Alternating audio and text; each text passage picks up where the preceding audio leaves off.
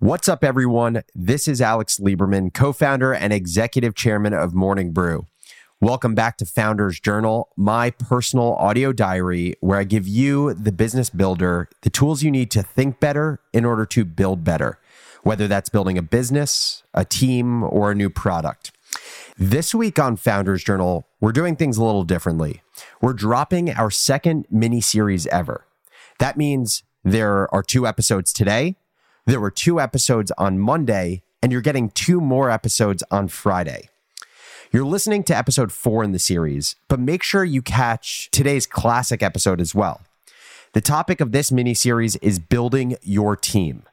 All of these shows together will give you the curriculum you need to create a badass team of A plus players at your company. Today, I'm talking about what it looks like for an interviewer to nail an interview process. Let's hop into it. So, this is part two of nailing the interview process. Part one was all about the different ways in which some of Morning Brew's hires have stood out in their interviews. We had Neil, who broke down the Battle of Gettysburg to show his level of curiosity and Toby, who practiced permissionless apprenticeship to show his writing chops without being asked. And then there was one of our senior leaders who worked with us as a freelancer to demonstrate that he could think strategically and proactively before coming on full time. Now, I want to change the perspective here. Rather than talk about things from the vantage point of the candidate, I want to switch to the interviewer. I had conversations with dozens of senior people and founders that have conducted thousands of interviews over the last several decades. And I asked all of these people one simple question What do you do to make sure you get the most out of an interview process? First, let me tell you why I asked them this question. People are the most important part of a business. I think we can all agree upon that. If you get great people in the right seats, you give yourself a chance for your business to succeed. If you don't have great people in the right seats, your business won't succeed. Period. It's that simple. But despite this fact, I feel that we are all woefully underprepared to get the most out of the interview process. We go into interviews without having any plans and just fire from the hip, asking candidates questions we think may make sense. We are part of an interview process with three other people from the company, yet we don't coordinate with each other what we're going to ask. We finish our 30 minute interviews with a candidate and worry we didn't learn enough to make a decision, but make one anyway. We treat hiring like an extracurricular activity when in reality, it is the most important part of our jobs. So now I want to share lessons learned from my conversations with best in class professionals so you can leave this episode feeling like you have new tools to go from someone who is good at hiring to someone who is great at hiring. So let's break them down. Lesson one nailing the interview starts way before the interview. I think about a job description or a JD as your investment memo for the company and yourself. So here's how it usually goes down. First, as a hiring manager, you always want to be thinking about what are your needs within the company and your specific organization six to 12 months from now. And that helps inform who you think you need to hire. Once you've thought about that for yourself, you end up going to your boss and you explain to them why XYZ hire makes sense to recruit. If you're a founder, it's a little bit different. You're likely pitching to your board or your other co founders why you want to hire someone. If you're not a founder, it's usually pitching it to your boss.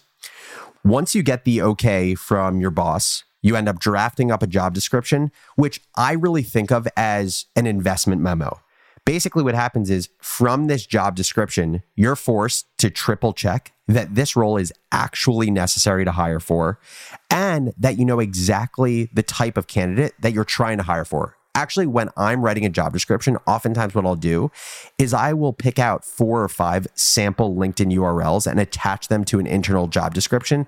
So I literally have exact people that are what I consider to be the perfect people for the role. On top of that, a JD is also your pitch to your boss and the rest of the company about why investing company's money in this resource makes sense. And that's why I think taking a job description is literally the most important thing to set up an interview process for success because you end up leaving writing that job description with no reservations about if the role is necessary to fill, what you're looking for, and if the company is bought in. The second part about nailing the interview before actually doing the interview is communication. Here's a quick story. Before Morning Brew, I worked in finance and I will never forget my first super day for this job in finance. It was my final round for the job in sales and trading. It was after my junior year of college, and I had five back to back interviews with people at the firm. In every single interview, without fail, I was asked the same question. They would ask, Tell me about yourself. And basically, what ended up happening was half of every interview, and these were only 20 minute interviews, half of every 20 minute interview was me going through the exact same resume over and over and over. It was kind of annoying for me, but in reality, it was more just a reflection on the lack of coordination that was happening by this company who has tens of thousands of employees that I was interviewing with. And also, at the end of the day, they were doing a disservice to themselves because they were wasting so much of their already limited time, not learning anything new from interview to interview. It is the job of the hiring manager to make sure that everyone knows what they should be looking for in a candidate and also how they should guide their questions so there isn't constant redundancy throughout the process. So that's lesson one. Lesson two is about focusing on superpowers rather than weaknesses. This is the one two punch of the last lesson I was talking about, which is communication among everyone in the interview process and what to actually ask. Far too many interviewers get hung up on the weaknesses of candidates, or honestly, they just don't fully know what strengths they're looking for in someone they're trying to hire. Heading into an interview process, you should know the one to two superpowers that you need in every candidate. So here's an example. For every morning brew writer, we look for two things obsession with the news and marriage of writing chops and wittiness. For a senior leader at Morning Brew, and I would say this isn't just specific to Morning Brew, we would look for two things the ability to set and execute a long term strategy and hiring plan, and a love for managing and mentoring a team. And once you know your one to two superpowers that you're looking for, First of all, it focuses the entire process, but then you should also communicate that to everyone involved in the hiring process so they know exactly what they should be looking for. And then after the interview, when they reflect on it and give you feedback, they know what lens they should be giving their feedback through. Those are the first two things to supercharge your interview process and do the right thing when hiring. We're going to take a quick break and then go on to lesson three.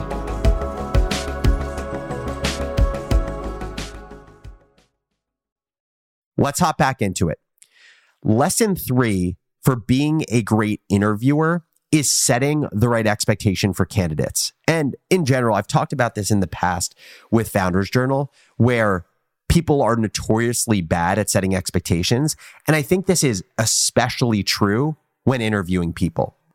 Reason being, all people care about is filling a role. Hiring is a grueling process. There's tons of rejection from candidates. It can take months on end. And so what ends up happening is people will make decisions for short term alleviation of pain versus long term benefit. And what ends up happening is people end up overselling a role within the company without talking about all the headaches, all of the shit that a candidate will have to go through if they end up accepting the job. And this is a disservice to everyone because know what's worse than a long interview process that's grueling? Hiring the wrong person and then having to do two interview processes with a firing that takes place in between. It is your job to paint as realistic of a picture of all of the issues and the good things as possible so that this person will know exactly what to expect if they get an offer and they accept it.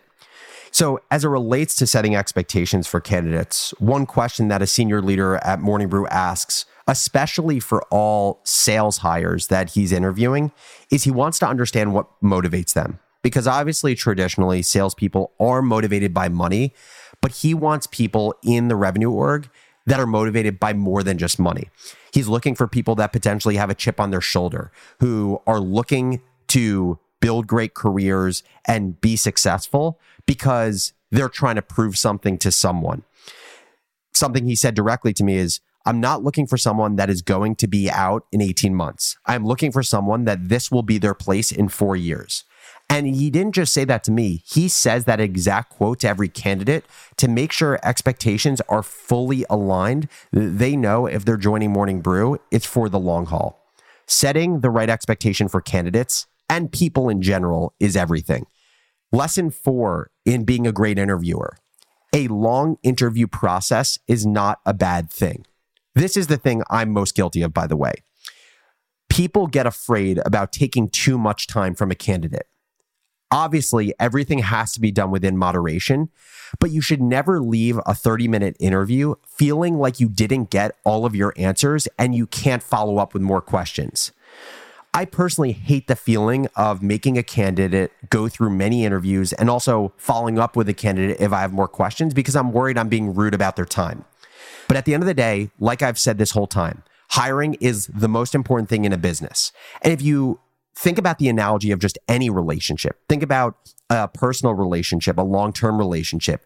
Imagine if you just started fully dating someone, you moved in with someone after a first date that was an hour long. It would just never happen. It wouldn't make sense. You wouldn't have had the time to vet if you share the same values as this person. That is the same thing for hiring. And by the way, a long interview process is just as valuable for the candidate because they get to suss out if they like the people that they're going to surround themselves with for 10 hours a day for the next several years. Now, the fifth and final lesson that I have learned in being an effective interviewer and hirer is not relying on your memory. One big lesson I've learned in life is that our memories are imperfect. And that's why documenting everything, everything in life, professionally or personally, is such a huge asset. One of our other senior leaders at Morning Brew actually creates a rubric that they end up handing out to everyone involved in their interview processes. And the rubric basically has sample questions that test for the one or two superpowers that I was talking about before. And then there's a place on the rubric for everyone to evaluate candidates on those strengths and to leave notes. And the reason this is so important is because an interview process can literally extend for weeks or months. And if you don't take the time to reflect after each interview, you end up being left in the awkward position where you're talking about a candidate weeks from now and you literally don't even remember who they are and if they were fit for the role. So, those are the five lessons of nailing an interview process as an interviewer. First, being great at interviewing is all about what you do before an interview. Second, focus on the one to two superpowers you need versus focusing on the weaknesses. Third, set the right expectations of the job, the good, the bad, and the ugly.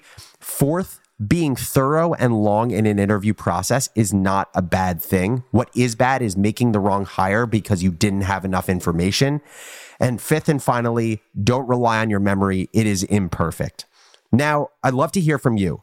Is there anything that I'm missing that is absolutely crucial to being great at interviewing and hiring great talent? Send an email to alex at morningbrew.com or DM me on Twitter at Business Barista with your thoughts. If I get any quality responses, I'm going to share it in an upcoming episode of Founders Journal. And also, just a reminder this is part of our second mini series ever on building your team. This is episode four. We have two more episodes that will come out on Friday.